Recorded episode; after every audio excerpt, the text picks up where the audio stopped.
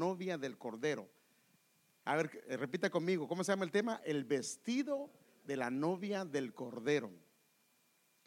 Ahora, si estamos entendidos de que toda la iglesia es su pueblo, pero dentro de la iglesia el Señor va a sacar una novia, que es la que se va a casar con el Cordero.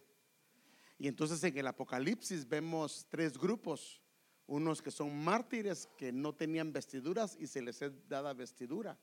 Y tenemos otro grupo que es el grupo que a continuación vamos a ver acá, el segundo grupo, que es este, dice Apocalipsis 19, 7, que es la vestidura de la novia, la novia del Cordero.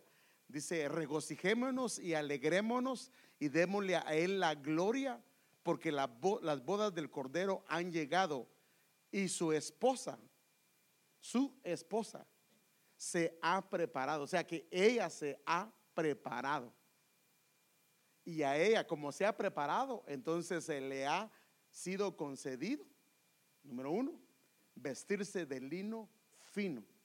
Y el lino fino lo dice aquí que es eh, porque, porque las acciones excusas de los santos son el fino limpio, o sea, el, la vida justa de los santos es como un lino fino. Y es increíble que el lino fino se ve prácticamente, eh, es necesario para estar en la presencia del Señor. Vamos a ver por qué. Entonces, a ella se le ha concedido eh, prácticamente el lino fino, pero luego dice, eh, es resplandeciente y limpio. Y así se recuerda que el pasaje que les leía la vez pasada, que ahorita lo vamos a leer rápidamente, es que la palabra para nosotros tiene que convertirse en vino. El agua tiene que convertirse en vino. Se recuerda que el Señor convirtió el agua en vino. Entonces el agua, primer, el primer proceso del agua es que el agua lava. Entonces la palabra lo que hace primero es nos limpia. Pero luego tiene que ser el siguiente proceso, que es el proceso de emblanquecer porque no solo tiene que ser blanco, sino tiene que ser un blanco, tiene que resplandecer, tiene que ser un blanco que es un blanco que denote la santidad de Dios.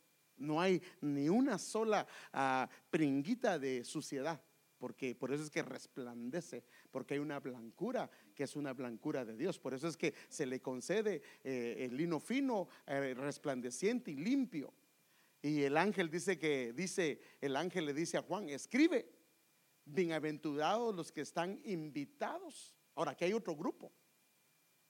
Yo quisiera, eh, fíjese que vamos a tratar varias cosas en estos miércoles, vamos a tratar varias cosas. Número uno, quiero tratar hoy sobre el significado de las vestiduras. Dos, el despojarse de las vestiduras que no nos corresponden. Luego las vestiduras de la novia, aunque ya está el tema, pero no lo vamos a tratar hoy en sí. El, el cuarto queremos hablar sobre eh, el bimá de Cristo, eh, el, juicio del trono blanco. Entonces queremos ver si logro tratar esos temas de, en ese orden para poderlo ver en los miércoles, pero necesito comenzar con esto. Entonces dice, y el ángel me dijo, es, escribe es, bienaventurados los que están invitados a la cena de las bodas del Cordero. Entonces ahí necesitamos que saber la función de los ministros, quiénes son los invitados del novio, quiénes son las invitadas de la novia y los invitados que hay del Padre. O sea que necesitamos ver ahí esto también. Entonces, bienaventurados los que están invitados a la cena de las bodas del Cordero, pero esos no son la novia. Entonces aquí hay varios grupos, necesitamos entender. Ahora, los que estén en, esa, en esas bodas, como dicen en Guatemala, están rayados. Porque eso no tiene nada que ver con la gran tribulación.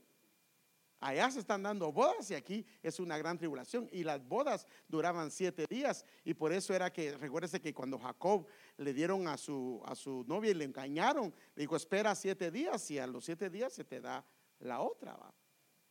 Entonces dice, bienaventurados los que están invitados a la cena de las bodas del Cordero y me dijo, estas son palabras verdaderas de Dios. Ahora, aquí hay otro grupo que eso lo vimos el día domingo, pero no lo tratamos porque eh, no me interesaba tratar esa parte, solo quería ver que la importancia de lo que es de estar en la casa del Señor, pero hoy sí vamos a comenzar a tratar algunas cosas con respecto a esto. Esta multitud es la que el el ángel le muestra a Juan y entonces comienza una conversación con Juan y, Y dice, después de esto miré y vi una gran multitud que nadie podía contar de todas las naciones y tribus, pueblos y lenguas de pie delante del trono de Dios y delante del Cordero. O sea, porque acuérdense que hay el trono del Espíritu Santo, que este es, por eso es que este trono es un trono que se hace cada santa cena.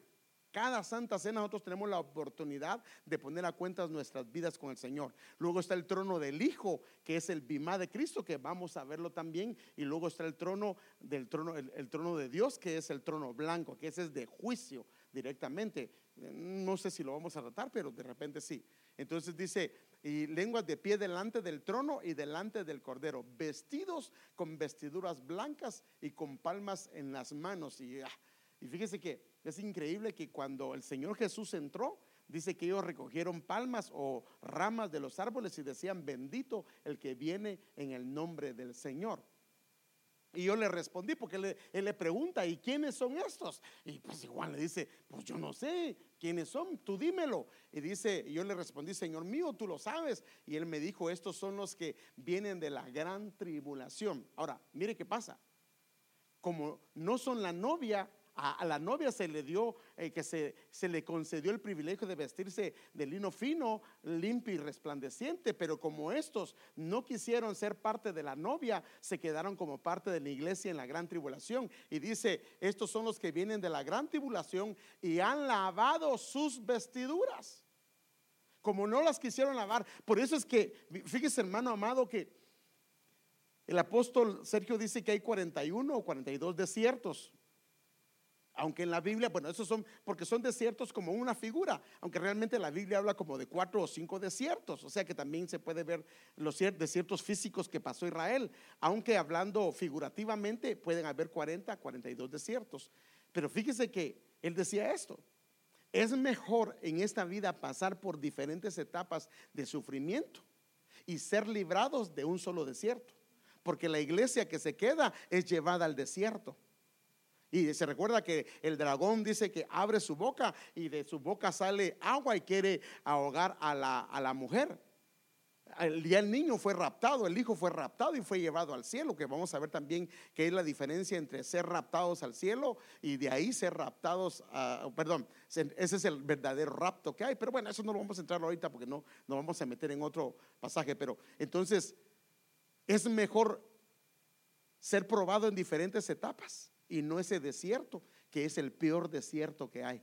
Porque ese desierto, la Biblia le habla, es cual nunca ha habido sobre la tierra. Entonces, como estos hombres o estas mujeres no se quisieron lavar sus vestiduras en los desiertos que Dios dio, o en la iglesia, o en los ministerios, o en las diferentes maneras que el Señor se derrama, porque hay siete lavamientos y no se quisieron lavar en esos lavamientos del Señor. Entonces dice, estos son los que vienen de la gran tribulación y han lavado sus vestiduras y las han emblanquecido. Ahora, la pregunta es, ¿era el deseo del Señor que emblanquecieran sus vestiduras en la gran tribulación? No, no es el, deseo del Señor. Pero como el asunto es que para estar delante de Él sin vestiduras blancas no se puede. No hay manera. Por eso dice, ¿quién subirá al monte de Sión? ¿Quién subirá? El, de, corazón limpio y el de manos limpias. O sea que no hay manera de estar en su presencia si las vestiduras no están limpias y emblanquecidas. Y por eso dice, por eso, o sea, debido a que ya ahora tienen eh, vestiduras ah, limpias y emblanquecidas, por eso están delante del trono de Dios y ahora sí pueden servir. O sea, por eso es que lo que hacemos aquí en esta tierra, que le servimos y, le servimos a Él en diferentes áreas, lo que está haciendo es de alguna manera emblanqueciendo nuestras vestiduras, lavando nuestras vestiduras. Por eso es que lo estamos haciendo acá para poderlo hacer allá. Entonces las vestiduras, si se les dan acá y se emblanquecen acá y se limpian acá, entonces prácticamente es parte de la novia. Pero si no se hace, entonces eh, prácticamente en la gran tribulación se va a tener que hacer. Y eso no es lo que quiere el Señor. Y por eso dice, por eso, como ya se les dieron vestiduras eh, limpias y emblanquecidas, ahora les sirven delante de Dios y les sirven día y noche. Y el que está sentado en el, el trono extenderá su tabernáculo sobre ellos, que hablábamos del templo.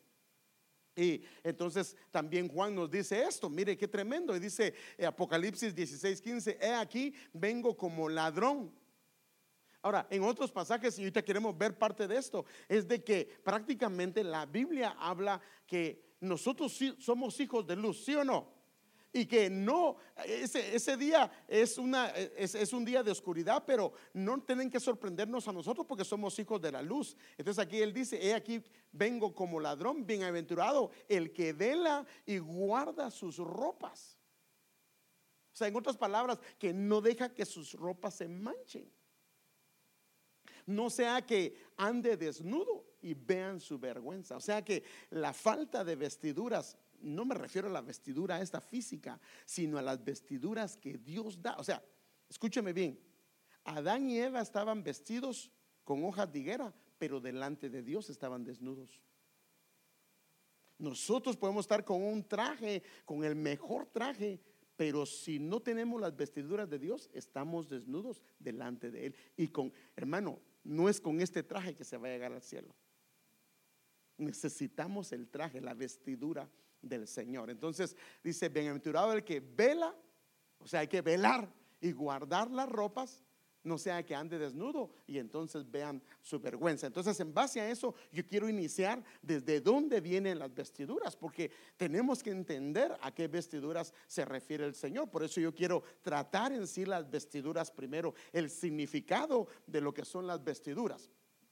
Entonces, la pregunta es, ¿estaban vestidos a Adán y Eva, porque la Biblia dice que cuando prácticamente ellos ah, pecaron, así dice la Biblia, prácticamente ellos, ¿qué pasó? Dice, primero dice, estaban ambos desnudos y Adán y su mujer, ¿qué dice? No se avergonzaban. O sea, estaban desnudos de ropa. Pero ellos no se avergonzaban porque tenían una vestidura y de esa vestidura yo quiero hablar el día de hoy, de la vestidura que ellos tenían. Esto es importante porque es la vestidura que el Señor quiere ponernos a través de diferentes medios en esta tierra. En esta tierra Él quiere vestirnos y por eso vamos a ver varios pasajes con respecto a esto. Pero vamos a orar después de esta pequeña introducción. Padre, te damos gracias, Señor, por darnos el privilegio de estar en tu casa. Es un enorme privilegio que nos das de estar acá. Señor, queremos pedirte, Señor, eh, por tu gran misericordia y por tu gran favor, Señor amado, que nos permita, Señor, nos permita, Señor, entender tu palabra. Sabemos, Señor amado, que eh, tu palabra necesita ser explicada y gracias por abrir nuestros ojos y nuestro entendimiento, porque no hay manera alguna que podamos hablar de ello si tú no nos abres los ojos. Hoy queremos pedirte apertura de ojos, apertura de entendimiento, que nos des la luz, la luz de tu palabra, la revelación. Este es el año de la revelación y pedimos esa revelación, esa unción apostólica, profética, evangelística pastoral y magistral para exponer tu palabra y también pido para tu pueblo entendimiento de tu palabra, Señor. En el nombre de Jesús lo pedimos, Señor, y damos las gracias. Amén. Entonces, es obvio que eh, ellos estaban vestidos con una vestidura. Porque ya le dije, no hay manera alguna de estar delante de Dios si Dios no nos viste. Por eso es que, por eso dice esta gente, está, la que se de la gran tribulación, ahora podían estar delante de su trono. Por eso, hermanos, ahora el proceso es continuo. Por eso es que dice que vamos de gloria en gloria. Ahorita vamos a ver qué significa esto. Y ahorita vamos, y dice la Biblia que el cristiano es como la luz. Dice, es como la luz de la aurora. ¿Que, ¿Cómo tiene que ir la luz? En aumento. O sea, se está vistiendo de gloria. Ahorita vamos a ver eso. Entonces, para que veamos un poquito de esto, necesitamos ir a, entender cómo era que estaban vestidos ellos. Eh, ahora, quiero explicarle algo. La Biblia no tiene algo, hermanos, hermoso y precioso. Por eso es que la Biblia hay que meditarla. La Biblia no es un manual normal que usted dice vestiduras de Adán y Eva, página 225, inciso A. Ah, está fácil, ¿va? No, está prácticamente, todo está registrado en la palabra, pero está en diferentes lugares, solo que hay que escudriñarlo y verlo y el Señor lo va a dar a entender. Amén. Entonces, el Salmo 104, 1 al 2 dice, bendice alma mía a Jehová, oh Jehová, Dios mío, cuánto te has engrandecido. Ahora, mira lo que dice, te has revestido de gloria y majestad. O sea, Dios dice está revestido de gloria y majestad. O sea que la gloria y la majestad es una vestidura. Y ahora yo quiero que vayamos entendiendo esto. Ahora, eres el que se viste de luz como con un manto. Ahora, que prácticamente la gloria y la majestad es una vestidura que es como un manto. Entonces, prácticamente aquí vemos a Dios vestido de gloria. Por eso es que, fíjese, se recuerda que dice que el apóstol Pablo, cuando dice que, ¿qué fue lo que vio el apóstol Pablo cuando cayó a tierra? La luz era tan fuerte. Vio una gran luz. ¿Se, se recuerda? Y por, y por eso, por ejemplo, hablando de las profecías, dice, luz le resplandeció a los gentiles. Hablando de Cristo. Y por eso él dijo, yo soy la luz. O sea, porque la luz tiene mucho que ver con la gloria. Es un sinónimo de gloria. Entonces, yo quiero que veamos esto. Entonces, ah, veamos esto, hermano. Ahora, el Salmo 8, 3 al 5 dice, cuando veo tus cielos, aquí está hablando Dios, eh, perdón, eh, el salmista está hablando de Adán y Eva y está hablando por supuesto del hombre. Y entonces él dice, cuando veo tus cielos, obra de tus dedos y la luna y las estrellas que tú has establecido, y él pregunta, y él dice, y él sí mismo se pregunta, digo, ¿qué es el hombre para que de él te acuerdes? y el Hijo del Hombre para que lo cuides. Y aquí yo quiero que veamos esto porque quiero enlazar este versículo, el Salmo 104, con este versículo. Y dice, sin embargo, hablando del hombre, lo has hecho un poco menor que los ángeles. Y mire lo que dice, y lo coronas, ¿qué dice? De gloria y majestad. Ahora, aquí está hablando de Adán y Eva. Por eso es que cuando vemos el versículo que sigue, dice, le hiciste señorear sobre las obras de tus manos, todo lo pusiste debajo de sus pies. Está hablando de Adán y Eva como representante de la creación. Entonces, ahora vea lo que dice, sin embargo, lo has hecho un poco menor que los ángeles y lo coronas de gloria y de majestad. Y prácticamente eh, es un revestimiento de gloria y majestad. Entonces, ellos lo que tenían en el Edén era una vestidura de gloria y majestad. Y ahora quiero enseñárselo, porque fíjese que eso es lo bonito de las versiones. Quiero enseñarle esta versión. Mire lo que dice el Salmo 100, Salmo 8:5 ahí mismo, pero en esta versión BLPH dice, "Lo has hecho algo inferior a, a un Dios." Mire lo que dice. Lo has hecho algo inferior a un Dios, lo has revestido de honor y de gloria. O sea, hay un revestimiento, o sea, lo revistió hablando de este mismo pasaje, de honor y gloria. Y mire lo que dice este otra, otra versión. Nos creaste casi igual a ti. Nos trataste como a reyes. O sea que lo que el Señor hizo, hermanos amados, es que para poder, ya les hablé de esto el domingo, de cómo siendo tan pequeños en medio de todo el universo, de, ese, de eso pequeño, Dios crea un huerto y donde Dios en su majestad, en su grandeza, viene y habla con el hombre, platica con el hombre, se relaciona con el hombre. Pero para poder hacer eso, lo vistió de gloria y lo vistió de majestad, que es un sinónimo de luz. O sea que el hombre estaba hecho de luz que es un reflejo prácticamente de la gloria y la majestad. Ese era el sello. Por eso es que eh, eh, ellos no se miraban desnudos, porque resplandecían. Pero cuando pecar, ¿qué pasó? La luz se fue. Y entonces se vieron tal como era. Y déjeme, déjeme enseñárselo. Ahora, ¿Qué les quitó su gloria y su majestad? Y eso lo vimos. En ese momento se le abrieron, pues, fue el pecado, se le abrieron los ojos y de pronto sintieron vergüenza por su desnudez. Entonces cosieron hojas de higuera para cubrirse. Ahora, las hojas de higuera no era para que Dios no viera su desnudez, sino para que entre ellos no se vieran su desnudez. Pero ante los ojos de Dios ellos estaban desnudos hasta que el Señor hizo un sacrificio y los vistió prácticamente con una piel. Y esa piel fue e, era obvio que era de un sacrificio que tipificaba prácticamente el sacrificio de Cristo. Y mire lo que dice eh, Romanos capítulo número 3, versículo 23. Ahora, ese sí se lo saben la mayoría. ¿Cuál es el versículo este? Por cuanto todos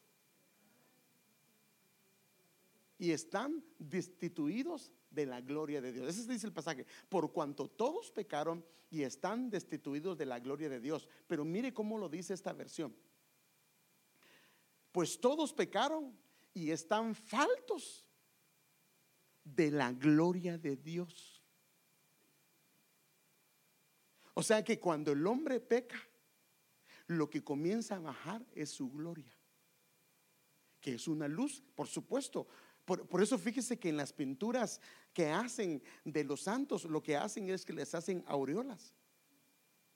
¿Por qué les hacen aureolas? Porque en lo físico no lo vemos, pero el mundo espiritual sí sabe. Por eso es que el mundo espiritual, eh, el enemigo y sus huestes saben cuando usted aceptó a Cristo y saben el nivel de autoridad que usted tiene y saben la posición que usted tiene en Dios. ¿Por qué? Porque ven la luz que resplandece en usted. Por eso Jesús dijo, yo soy la luz, y también él dijo que éramos luz, sí o no. Dice que la luz de nosotros no debe ser puesta debajo de la mesa, sino donde debe ser puesta encima. Y vamos a ver un día que el Señor nos permite, hermano. Quiero ver eso, porque la Biblia dice que la, la lámpara se pone sobre el candelabro. Y yo quiero que veamos esa parte, que es importante que el candelabro significa la iglesia, pero bueno, ese es otro rollo, ese tenemos que verlo. Pero entonces la luz se pone para que pueda hacer vista. Entonces prácticamente eh, el pecado lo que hace es que menoscaba, disminuye, eh, trae abajo o aniquila completamente la gloria. Y por eso este pasaje dice, y están faltos de la gloria de Dios. O sea, como pecaron, están faltos de la gloria de Dios, porque eh, prácticamente al haber pecado, la gloria de Dios desaparece y esa luz que brilla comienza a prácticamente a, desaparecer. Por eso fue que aquellas mujeres, cuando les faltó el aceite, lo que pasó fue que la luz que pasó se apagó. La lámpara que pasó se apagó. Y ellas no pudieron entrar como invitadas a las bodas del Cordero. Ah, este pasaje dice, pues todos pecaron y carecen de la gloria de Dios. O sea que aquí lo que usted puede ver es que la vestidura que Dios le había dado a sus hijos, Adán y Eva, era gloria y majestad, que era una luz de gloria y majestad. Y yo quiero ir tratando esto e irlo viendo poquito a poquito con ustedes. Ahora, entonces, ¿qué tenemos que hacer? Vestirnos de luz y de gloria. Entonces mire lo que dice este pasaje, cómo lo dice. Romanos 13, 11 dice, y hacer todo esto conociendo el tiempo que ya es hora de despertarnos del sueño. O sea, que no hay manera de vestirse si no nos despertamos del sueño. O sea que a veces hay un adormecimiento en nosotros, hermanos amados, y si no salimos de ese adormecimiento, no lo podemos, hermano amado, eh, llenarnos de la gloria. ¿Qué pasó con las, las cinco vírgenes? Se durmieron. Las otras también, pero la ventaja es que tenían suficiente aceite. Entonces dice, despertémonos del sueño porque ahora la salvación está más cerca de nosotros que cuando creímos. Ahora, esto lo dijo, hermanos amados, el apóstol Pablo, la salvación está cerca. ¿Está más cerca de nosotros? Sí, hermanos. Mucho, mucho más cerca de nosotros. Ahora mire que sigue diciendo, la noche está muy avanzada, el día está cerca, por tanto, desechemos las obras de las tinieblas y vistámonos, ¿qué dice? Con las armas de luz. Aquí hay una vestidura que como una coraza, como un ah, equipamiento. Eh, ah, esta palabra significa equipar, significa armadura. Y yo quiero mostrarle otra versión de este, de este versículo 12. Dice en la NTV de este pasaje, la noche ya casi llega a su fin el día de la salvación amanecerá pronto. Por eso dejen de lado sus actos oscuros como si se quitaran ropa sucia. Y fíjese que de eso queremos hablar con la ayuda del Señor el próximo miércoles. Hay que quitarse la vestidura. Si no se quita la vestidura que tenemos, no hay manera de ponernos la vestidura del Señor. Ahora, eso es algo voluntario, por eso la Biblia dice, haced morir pues lo terrenal en vosotros. Esta es una decisión personal de cada uno de nosotros. Pero mire lo que dice aquí, prácticamente lo que está diciendo, dice, dejen a un lado sus actos oscuros como si se quitaran ropa sucia y pónganse en la madura resplandeciente de la vida recta. O sea que prácticamente es lo mismo. Y ahorita queremos ver algo eh, hablando de las vestiduras emblanquecidas, resplandecientes, si queremos ver algo de eso. Déjeme, déjeme ir, déjeme, ahorita voy a, voy a regresar acá, pero solo déjeme enseñarle algo que eso se... Ay, Padre Santo, aquí está. Mire, solo quiero enseñarle esto para que vea que por eso es que cuando el Señor subió al monte, eso fue lo que sucedió. Solo se resplandecieron las vestiduras de Él, no las de los discípulos, aunque estaban en el monte. Mire pues, quiero ver una comparación de estas tres citas, porque esto aparece en tres citas. Seis días después Jesús tomó a Pedro, a Jacobo y a Juan, su hermano, y los llevó aparte a un monte alto. Y se transfiguró delante de ellos ¿Y qué dice? ¿Ve lo que estaba diciendo la escritura? Para que resplandezcas. Y resplandeció su rostro como el sol. Otra vez. Y sus vestidos se hicieron, ¿qué dice? Blancos. ¿Cómo qué dice? Como la luz. Porque la gloria es luz. Se hicieron blancos como la luz. Ahora veamos este otro pasaje en Marcos capítulo 9, versículo 2 al 3. Seis días después Jesús tomó a Pedro, a Jacobo y a Juan y los llevó a un monte alto. Ahora, mire lo mismo, es un monte. O sea, no hay, hermano, para subir al monte de Dios necesitamos vestiduras. Claro, como iban con él, ellos vieron, pero no estuvieron dentro de la nube. Los que estuvieron dentro de la nube era Moisés y, y ¿quién era el otro? Elías y ¿quién era el otro? El Señor Jesús. Pero ellos solo vieron la escena, pero ellos no estaban dentro de esa nube, porque la nube cubrió a ellos. Entonces dice, y se transfiguró delante de ellos, y sus vestidos se volvieron resplandecientes, muy blancos como la nieve, tanto que ningún lavador en la tierra los puede hacer tan blancos. Mire Lucas, dice, aconteció como ocho días después de estas palabras que tomó a Pedro, a Juan y a Jacobo y subió al monte a orar. Y entró, y entre tanto que oraba, la apariencia de su rostro se hizo otra y su vestido blanco y resplandeciente. Ve, pero o sea que hay dos detalles ahí, blanco y resplandeciente. ¿Por qué no solo blanco? Porque el blanco es fruto de una limpieza, pero el resplandeciente es que se ha emblanquecido. Y claro, ahí entra la sangre del Señor o entra la palabra que se ha convertido en vino. Por eso es que la palabra, mire, pues, la palabra limpia, pero el vino embriaga y embriaga todo el ser, controla todo el cuerpo. Cuando alguien toma, por eso es que lo que hace embriagar, o sea, cuando una persona se embriaga, todo su ser, sus manos, su cuerpo, todo queda prácticamente controlado por el vino. Entonces, por eso le quería enseñar esto, de la importancia de esto, pero Voy a regresar acá. Solo quería mostrarles cómo es que dice la Biblia ahí. Regresando a este pasaje, dice, y póngase la armadura resplandeciente de la vida recta. Andemos decentemente como de día, no en orgías y borracheras, esta es una vestidura, eh, no en promiscuidad sexual y lujurias, no en pleitos y envidia. O sea, esto es parte de una vestidura. Los pleitos, las envidias son parte de una vestidura.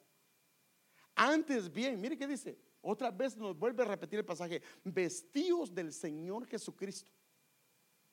O sea que hay una vestidura que está en Él, que se puede dar a nosotros. Ahora, ¿por qué? Porque como Él no pecó, Él no pecó, Él, él no pecó. Entonces, por eso es que nuestra mirada tiene que ser puesta en quién. El problema es si la pone en el hombre o en la mujer. ¿Pecamos o no pecamos los hombres? Nos vamos, nos vamos a defraudar. Pero si la ponemos en Él, puesto los ojos en quién? En Jesús. En Jesús. ¿Por qué? Porque Él no pecó. Entonces, ah, no pecó. Entonces, antes bien vestidos del Señor Jesucristo y no penséis en proveer para las lujurias de la carne. O sea, si alguien se viste de Él, lo, el sinónimo, perdón, lo que va a pasar es que no va a proveer para los deseos de la carne. ¿Por qué? Porque lo que tiene no le permite. Pero si nos vestimos de las vestiduras que no son correctas, se puede proveer para la carne o se pueden manchar las vestiduras, como le pasó a Josué. Y vamos a hablar de Josué también, pero no esta vez. Entonces, vestirnos de luz y gloria. Entonces, mire qué pasó entonces con Moisés cuando él estuvo prácticamente en el monte, porque eso fue lo que pasó, hermanos. Cuando él estuvo en el monte, como estaba en la presencia de Dios en su gloria, aunque él no miraba su rostro, pero él hablaba con él. La Biblia es clara y dice, el camino antiguo con leyes grabadas en piedra conducía a la muerte, aunque comenzó con tanta gloria que el pueblo de Israel no podía mirar la cara de Moisés, pues su rostro brillaba con la gloria gloria de Dios. O sea que la gloria de Dios es sinónimo de luz. Entonces, aun cuando el brillo ya estaba desvaneciéndose, porque es obvio que cuando él bajó, dice que le vieron, cuando él acaba de bajar, le vieron su rostro resplandeciente. Pero como ya no estaba en el monte, entonces comenzó. ¿Sabe, ¿sabe cómo es eso, hermano? Fíjese que a veces usted tiene algún una batería o baterías. Fíjese que ya no sirven las baterías o se le descargaron, pero usted las pone al sol, aunque realmente no es el medio de cargarlas, pero con el sol de alguna forma se cargan. Y las pone y vuelven a funcionarle, aunque sea un poquito. Entonces, el asunto es que si no están conectadas al cargador, después tarde o temprano, la luz que tienen, la gloria que tienen, se va a desaparecer. Entonces, como él ya no subió al monte, prácticamente la gloria desapareció. Déjenme ver otra versión de esta. Dice, no obstante fue proclamada con tal gloria que los israelitas no podían fijar sus ojos en el rostro de Moisés a causa del resplandor. ¿Qué dice? Que de él emanaba. Entonces, ¿es posible que resplandezca nuestras vidas con gloria del Señor? Sí. Sí, sí es posible. Entonces ahora yo quiero entrar a, estos detalles que quiero ver, hermano. Por eso quiero ver en qué consisten las vestiduras. En 2 Corintios 4:4 4 dice que esa es la razón por qué el enemigo ha puesto ceguera para que no vean la gloria de Cristo. Dice en 2 Corintios 4:4 4 dice, en los cuales el Dios de este mundo ha cegado el entendimiento de los incrédulos para que no vean el resplandor del evangelio de la gloria de Cristo, que es la imagen de Dios. O sea, otra vez a lo mismo. Por eso es que dice, hagamos al hombre a nuestra imagen y semejanza. O sea, que él tenía gloria y majestad y hizo al hombre con gloria y majestad. Entonces, prácticamente en Cristo, que es la imagen y la gloria del Padre. Por eso es que si lo miramos a Él, la majestad y la gloria de Él va a ser transferida a nuestras vidas. Por eso es que nuestros ojos tienen que ser puestos en Jesús. Ojos de paloma, hermano, que no ven para dos lados. De, los ojos de paloma solo ven para un lado, hermano. Y necesitamos pedirle al Señor esto. Y continuando con este pasaje, miremos el obrar de Dios en 2 Corintios, en este mismo pasaje, dice, porque Dios que ordenó que la luz resplandeciera en las tinieblas, está hablando prácticamente del Génesis, está hablando desde el inicio, hizo brillar su luz en nuestro corazón, su luz es su gloria. Para que conociéramos, ¿qué dice? La gloria de Dios. O sea, como hace resplandecer, o sea, quitan las tinieblas que hay en el corazón, trae luz a nuestro corazón y esa luz es gloria. Entonces dice, dice, hizo, hizo brillar su luz en nuestro corazón ¿Para qué? Para que conociéramos la gloria de Dios que resplandece. ¿Dónde? ¿Dónde resplandece la gloria de Dios? En el rostro de Cristo. Por eso, hermanos, es que si una persona no tiene relación con Cristo, discúlpeme, puede llevar años, años en el Evangelio y no va a resplandecer. Ahora, yo quiero decirle algo. Yo puedo haber tenido las experiencias más grandes en el Señor pero si dejo de estar relacionándome con Él, la luz. Por eso es que, fíjese hermano, que de verdad, yo me agrada oír los testimonios y lo que Dios hace en usted, lo que Dios hace en mí, todo eso es bonito oírlo y verlo. Pero a veces solo contamos de cosas que nos pasaron antes. Bonitas y uno se queda hasta asombrado. Pero la pregunta es, ¿y qué está haciendo Dios hoy? Estamos viviendo, o sea, no, no digo que olvidemos lo que Dios hizo, no, no, no, no. Pero ¿de qué nos sirve vivir del pasado si ahora nuestras vidas dejaron de resplandecer? ¿Qué piensa? Una persona pudo, imagínese, imagínese, imagínese a Moisés le resplandió el rostro y no entró a la tierra prometida. O sea que una persona pudo haber tenido experiencias tremendas y, ver, y ver al Señor, ver glorias, ver una cantidad de cosas y no entrar y no hice en el rapto. Porque no mantuvo su fidelidad y su búsqueda al Señor. Estamos el ejemplo de Moisés. Él, su rostro le respondió a ningún otro. Mas, sin embargo, él no entró. Entonces, hizo brillar su luz en nuestro corazón para que conociéramos la gloria de Dios que resplandece en el rostro de Cristo. Ahora, mire qué dice, pero mire qué hermoso, hermano. Pero tenemos este tesoro, la gloria que, o sea, lo que hizo Dios, hermano, mire, cuando nosotros, por eso es que nosotros estábamos muertos, porque la vida de Él estaba sin vida nuestro espíritu. Pero cuando Él hizo nacernos, cuando nacimos de nuevo, la luz de Él resplandeció en nuestro corazón. Y esa luz está prendida. Pero el que se encienda, el que el Señor avive el fuego, depende de que nosotros busquemos dónde está el fuego. Por eso dice, en su luz veremos la luz. Entonces, pero tenemos este tesoro en vasos de barro. Pero los vasos de barro pueden convertirse en vasos de bronce. Se puede convertir en vasos de plata y se pueden convertir en vasos de oro, que el oro habla de la divinidad. Pero eso depende de usted y de mí.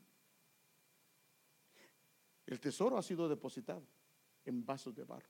Pero tenemos este tesoro en vasijas de barro para que se vea, para que se vea tan sublime, eh, eh, para que se vea que tan sublime poder viene de Dios y no de nosotros.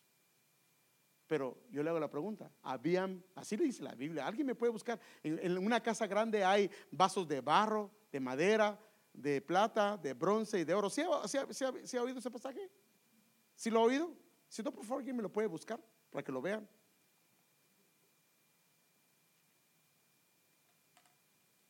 Y si alguno se limpia de estas cosas, dice, será vaso útil en las manos del Señor, un vaso precioso. ¿Lo tienes?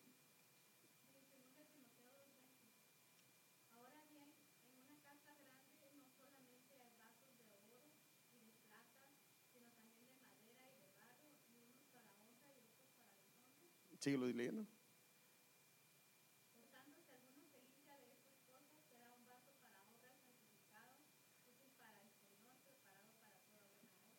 O sea que si se limpia, si, si se limpia y se viste, se convierte en un vaso de oro para las partes. O sea, por eso es que eh, en, en el atrio estaba hecho de bronce, pero en el lugar santo, en el lugar santísimo, solo habían cosas de oro. Entonces puede ver eso. Entonces, aunque somos vasos de barro, fíjese qué tremendo. Usted puede ser pobre, pero puede ser un vaso de oro para el Señor. Y alguien puede ser rico y puede ser un vaso de barro. Va a depender de cómo usted se meta con el Señor.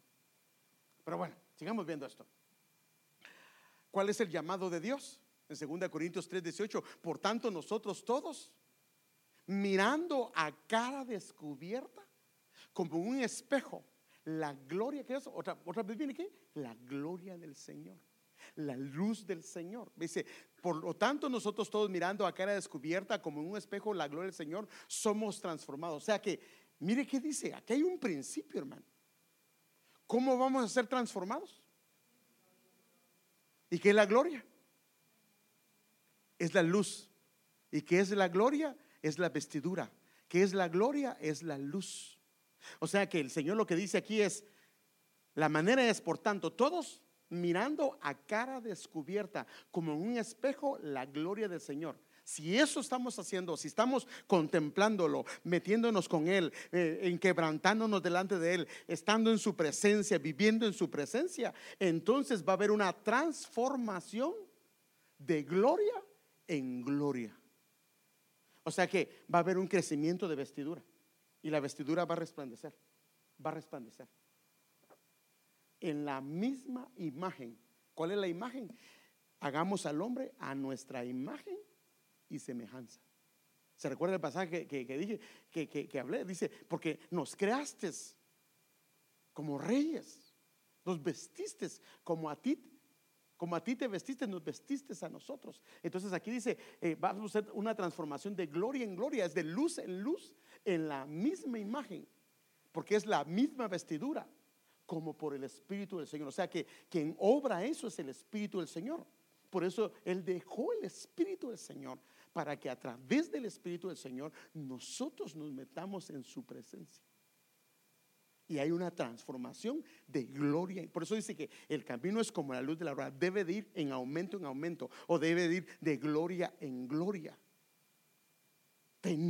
Hermanos, si nosotros empezamos la caminata y no hemos avanzado, nos quedamos en una gloria, porque la Biblia dice que hay diferentes glorias. Déjeme, déjeme ver si encuentro esto, lo tenía por acá. Mire, ¿qué dice? No toda carne es la misma carne. Ahí está, hablando de la resurrección, sino que una carne es la de los hombres, otra carne la de las bestias, otra de los peces y otra de las aves. Pero mira aquí dice el 40, y hay cuerpos celestiales y hay cuerpos terrenales. O sea que un cuerpo, por eso hermanos amados, alguien que comienza a meterse con el Señor. Por eso es que la, imagen de Él desciende y por eso es que prácticamente lo que estamos haciendo es trayendo lo celestial a nuestras vidas. Dice, entonces, y hay cuerpos celestiales y cuerpos terrenales, pero una es la gloria de los celestiales y otra la de los terrenales. Una es la gloria del sol, lo mismo, otra o sea que Dios le ha puesto a cada estrella, a cada ser humano le ha puesto una gloria. Pero el pecado, es lo que hace que la gloria desaparezca. Déjeme regresar acá porque ya, ya me perdí donde iba.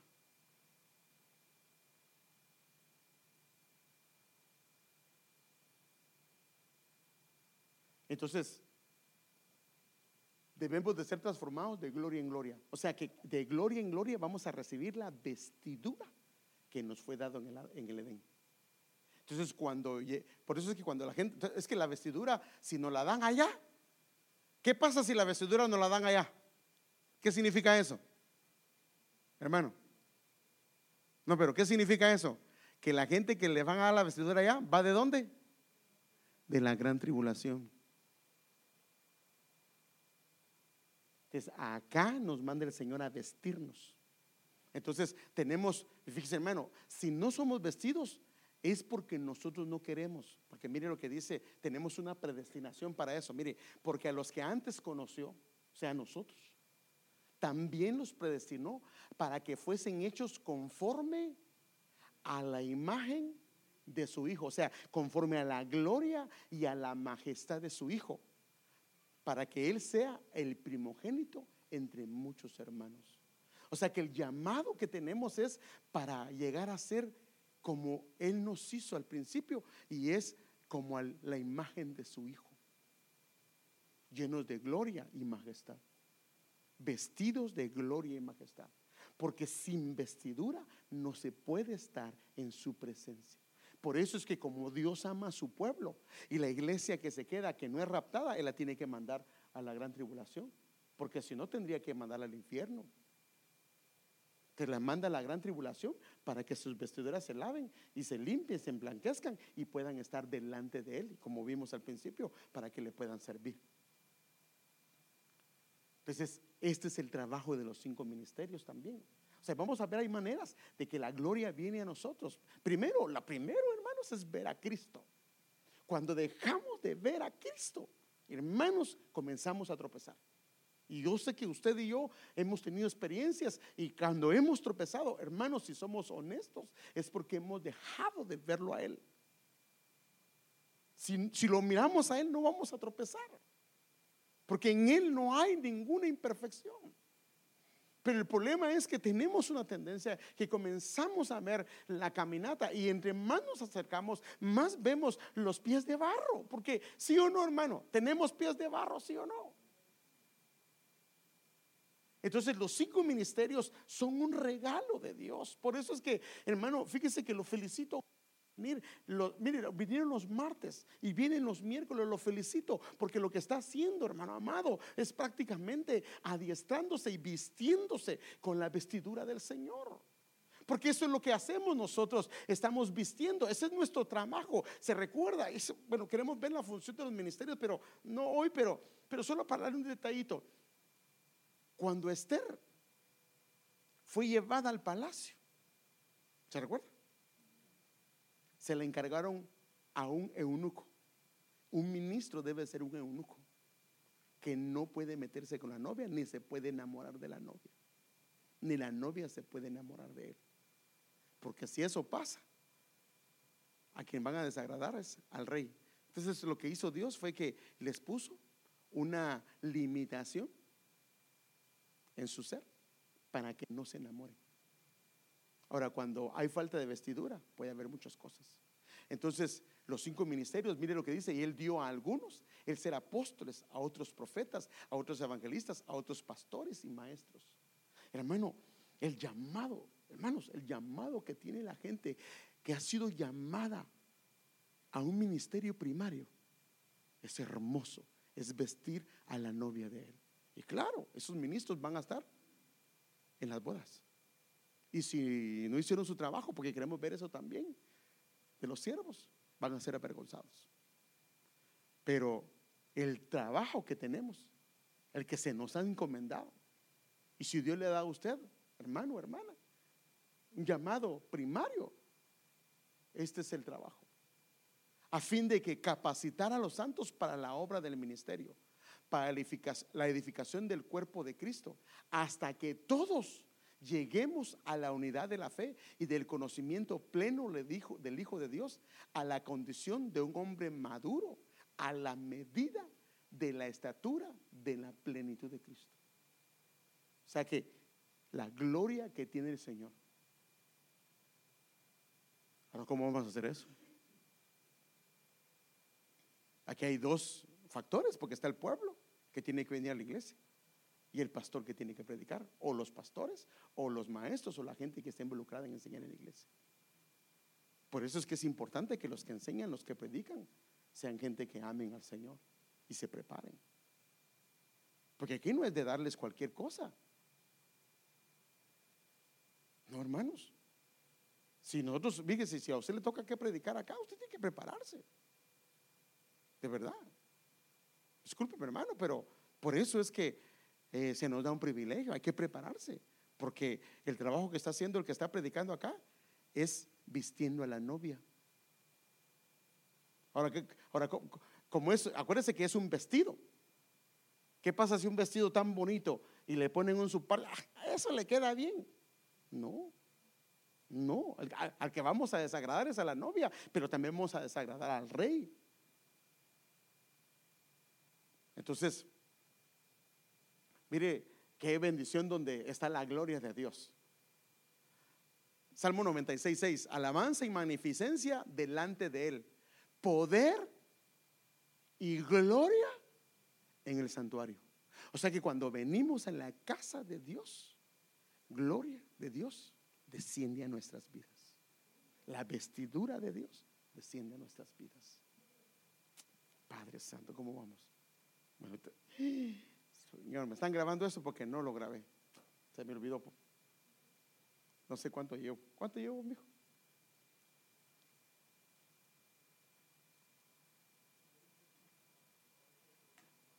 ¿Cuánto?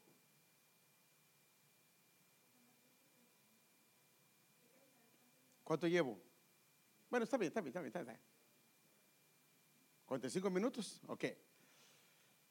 Sí, porque no me quiero pasar.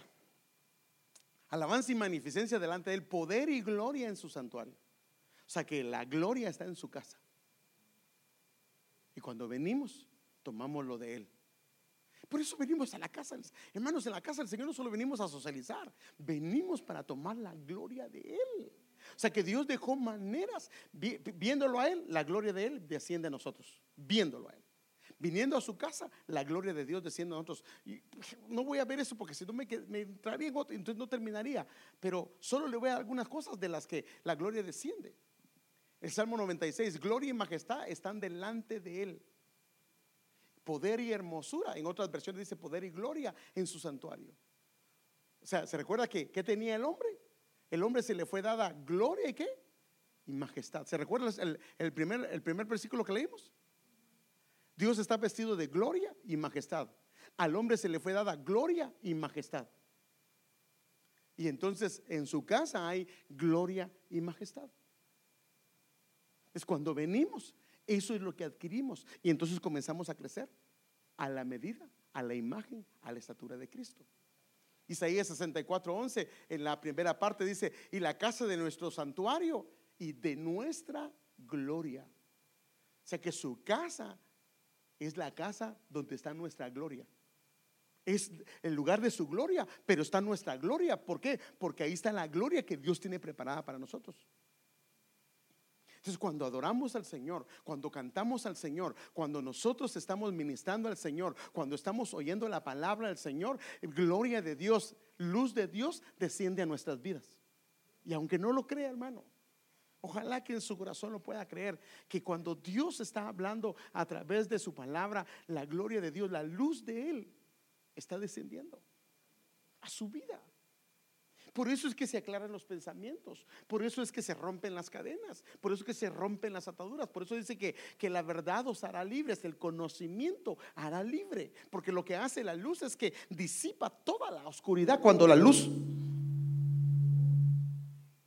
cuando la luz entra en el corazón, cuando la luz entra en, nosotros, se disipa prácticamente.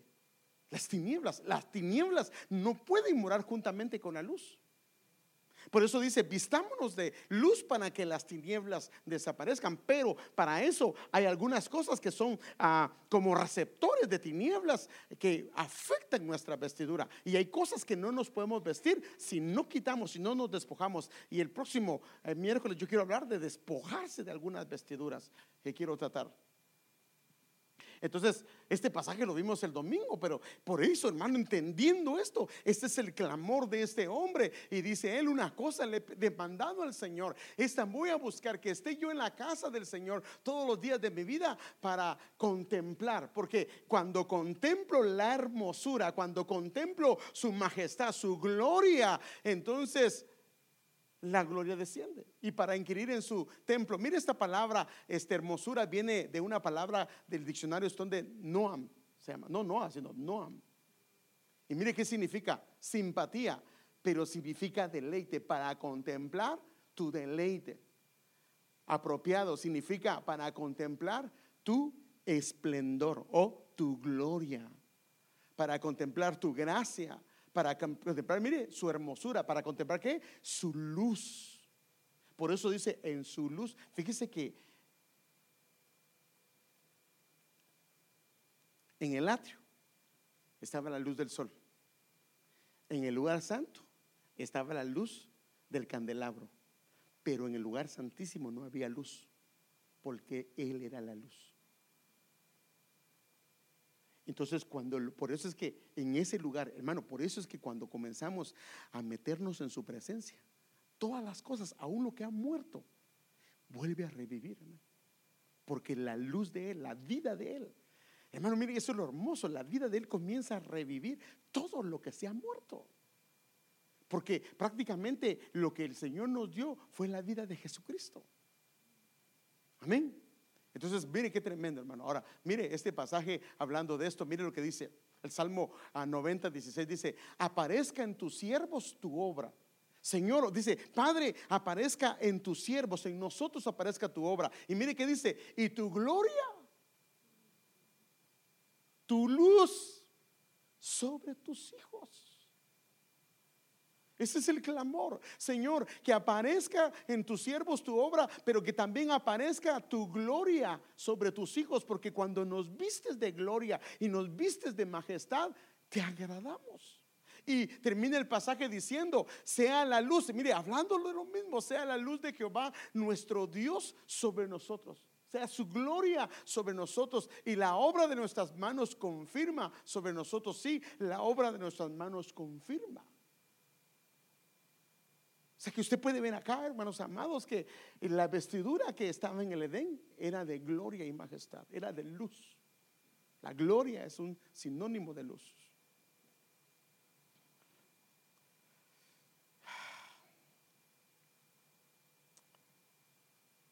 Voy a tener que terminar, solo déjenme terminar con algo acá.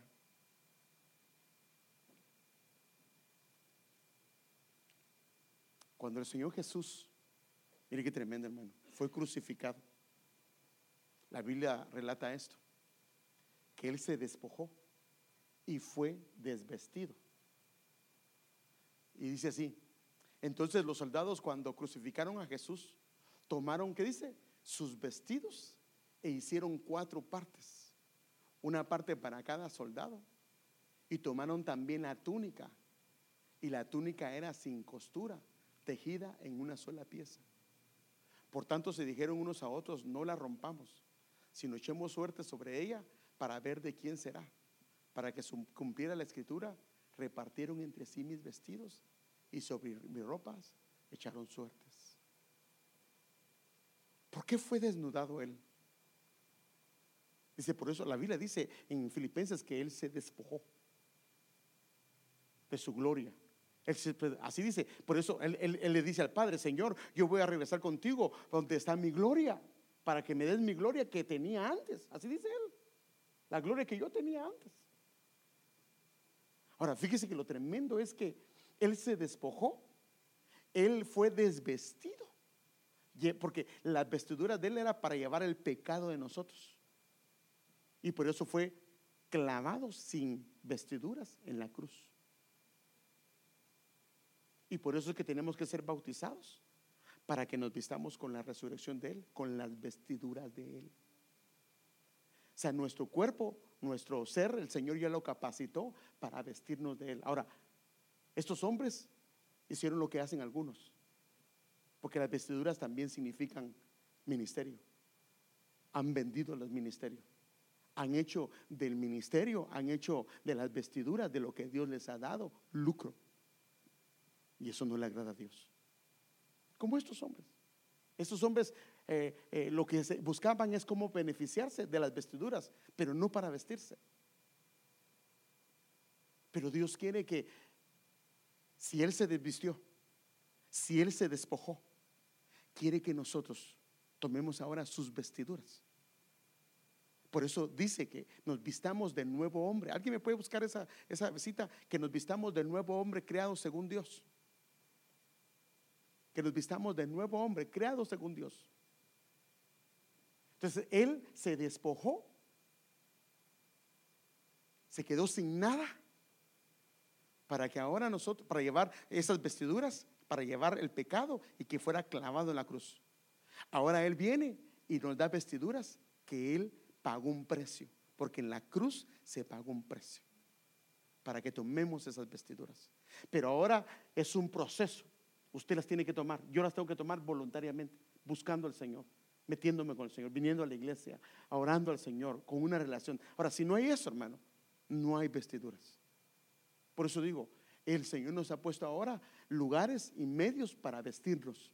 Si no nos vestimos y no quisimos aprovechar los medios que el Señor nos dio, lamentablemente mucha gente, espero que usted no sea de esos, en la gran tribulación se va a vestir. ¿Va que usted no quiere estar en la gran tribulación, hermano? No creo, por eso está acá, vistiéndose. Lo contrastes. Léamelo, por favor.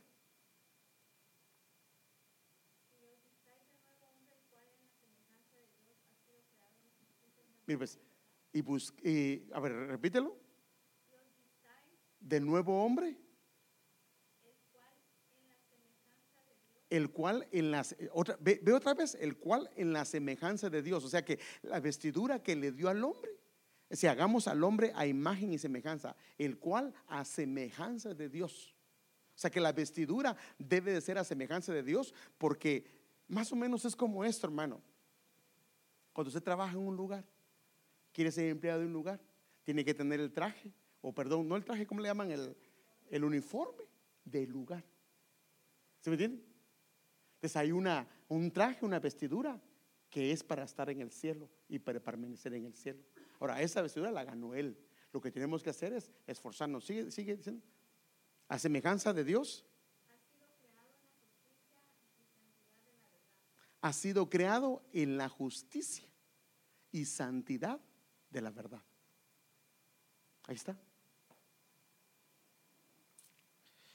Bueno, ya no nos da tiempo. Ya no nos da tiempo. Vamos a quedarnos ahí. Vamos a quedarnos ahí, pero yo quiero por favor pedirle de que ahorita hablamos solamente de qué son las vestiduras. El próximo miércoles quiero hablar de eh, las vestiduras que no dejan que la vestidura del Señor caiga. Ya no le voy a hablar de esto porque esto ya se lo platiqué con mucho detalle. Las vestiduras, a ver, repítame, ¿en qué consiste la vestidura? Dos cosas consiste la vestidura. Gloria y majestad. Gloria es sinónimo de luz, de resplandecer. Por eso es que eh, tenía que estar limpia la vestidura y emblanquecida. Por eso las eh, vestiduras del Señor se emblanquecieron, se emblanquecieron, resplandecieron como el sol. Eran como luz. Póngase de pie.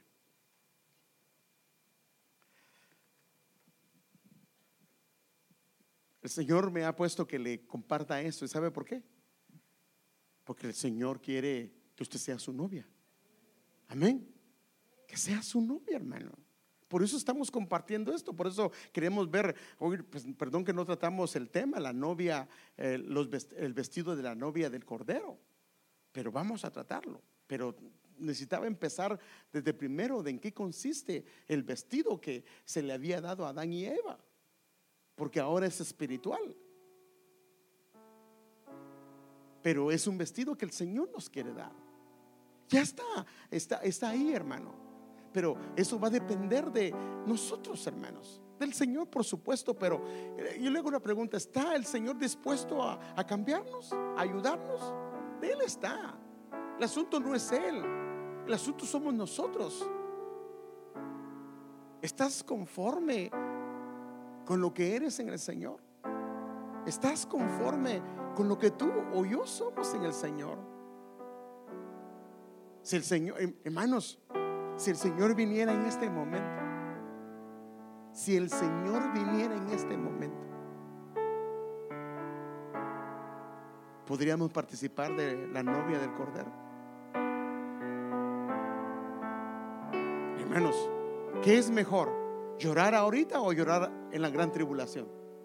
Mejor ahorita suplicarle al Señor y decirle, Señor, por favor, ayúdanos. Yo no quiero estar en esa semana, hermano. El Señor nos la viene anunciando. Y Pablo decía, recuérdense que ahora está cerca la salvación. Y para nosotros ahora está más cerca. Y eh, los acontecimientos, todo lo que se está dando, nos muestran que el Señor viene pronto. Y el Señor está ah, ayudándonos para que podamos madurar, para que podamos vestirnos, para que podamos eh, eh, vestirnos de Él, hermano amado. Pero nosotros tenemos que decirle, heme aquí, Señor, ayúdame, ayúdame a vestirme de ti, Señor.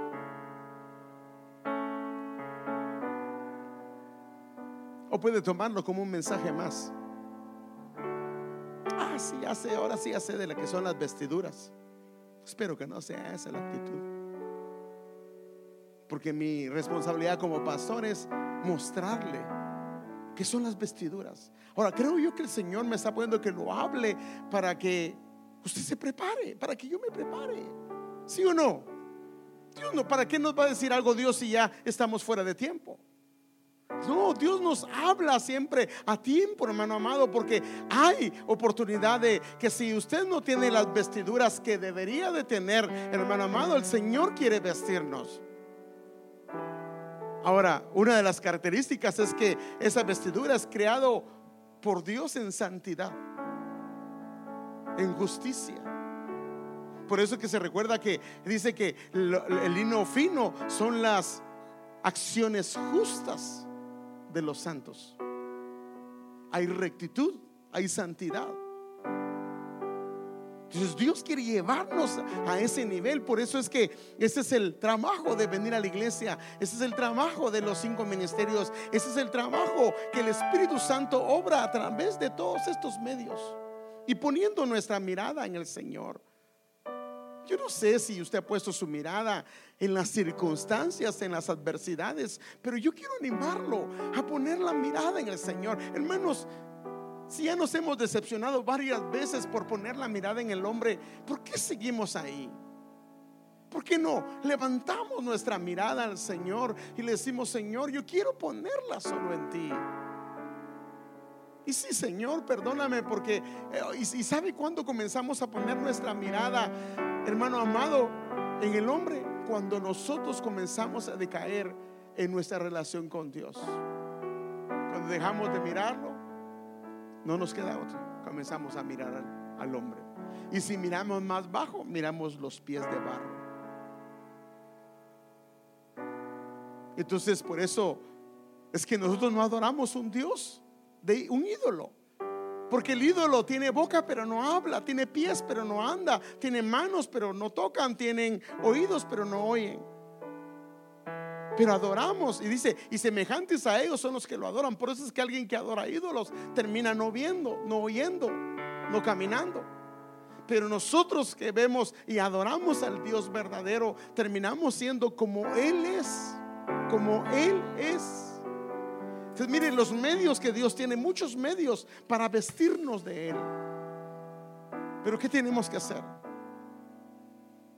Reconocerlo, hermano. Y decirle, Señor, yo necesito vestirme de ti. Necesito vestirme de ti, Señor. Enséñame. Si hoy es a través de los mensajes, a través de estos ah, mensajes doctrinales, porque acuérdense que el miércoles es doctrinal. Enséñame a cómo vestirme. A cómo vestirme, Señor. Porque yo quiero estar preparado, quiero ser parte de esa novia. Dice, porque se ha preparado, se ha preparado, leyendo el versículo del, del principio.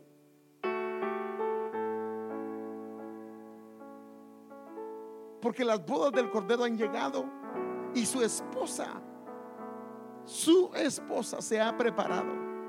Y como se preparó, se vistió, se le concedió un símbolo ya físico de lino fino y resplandeciente y limpio. ¿Cuánto, cuánto lee la palabra? ¿Cuánto ora?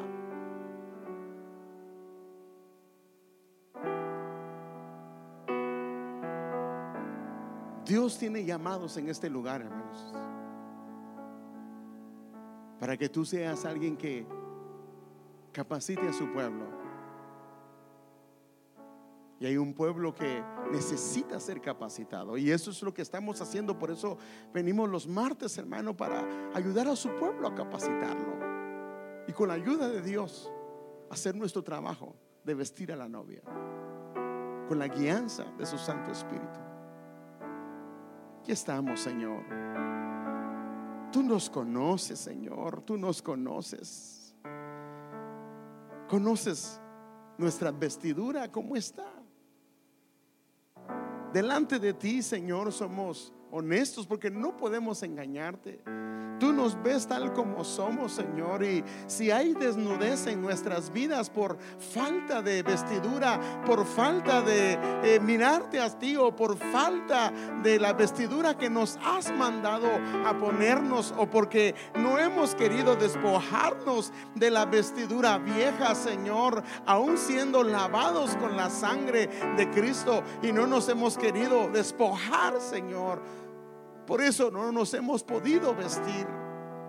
Hoy queremos pedirte que nos habla, Señor. Ábrenos nuestros ojos, ábrenos nuestro entendimiento. Ábrenos, Señor amado. Háblanos, Señor, para entender, Señor. Queremos presentar en esta iglesia una novia, parte de tu novia, Señor. Que toda la congregación pueda ser tu novia, Señor. Tú sabes que venimos a orar, a interceder, a clamar por tu pueblo, Señor.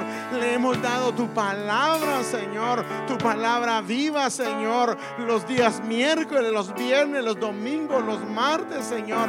Padre, preocupándonos, Señor, de que tu pueblo sea vestido, Señor amado. Pero si tu pueblo no viene, Señor, esa ya es responsabilidad de ellos, Señor.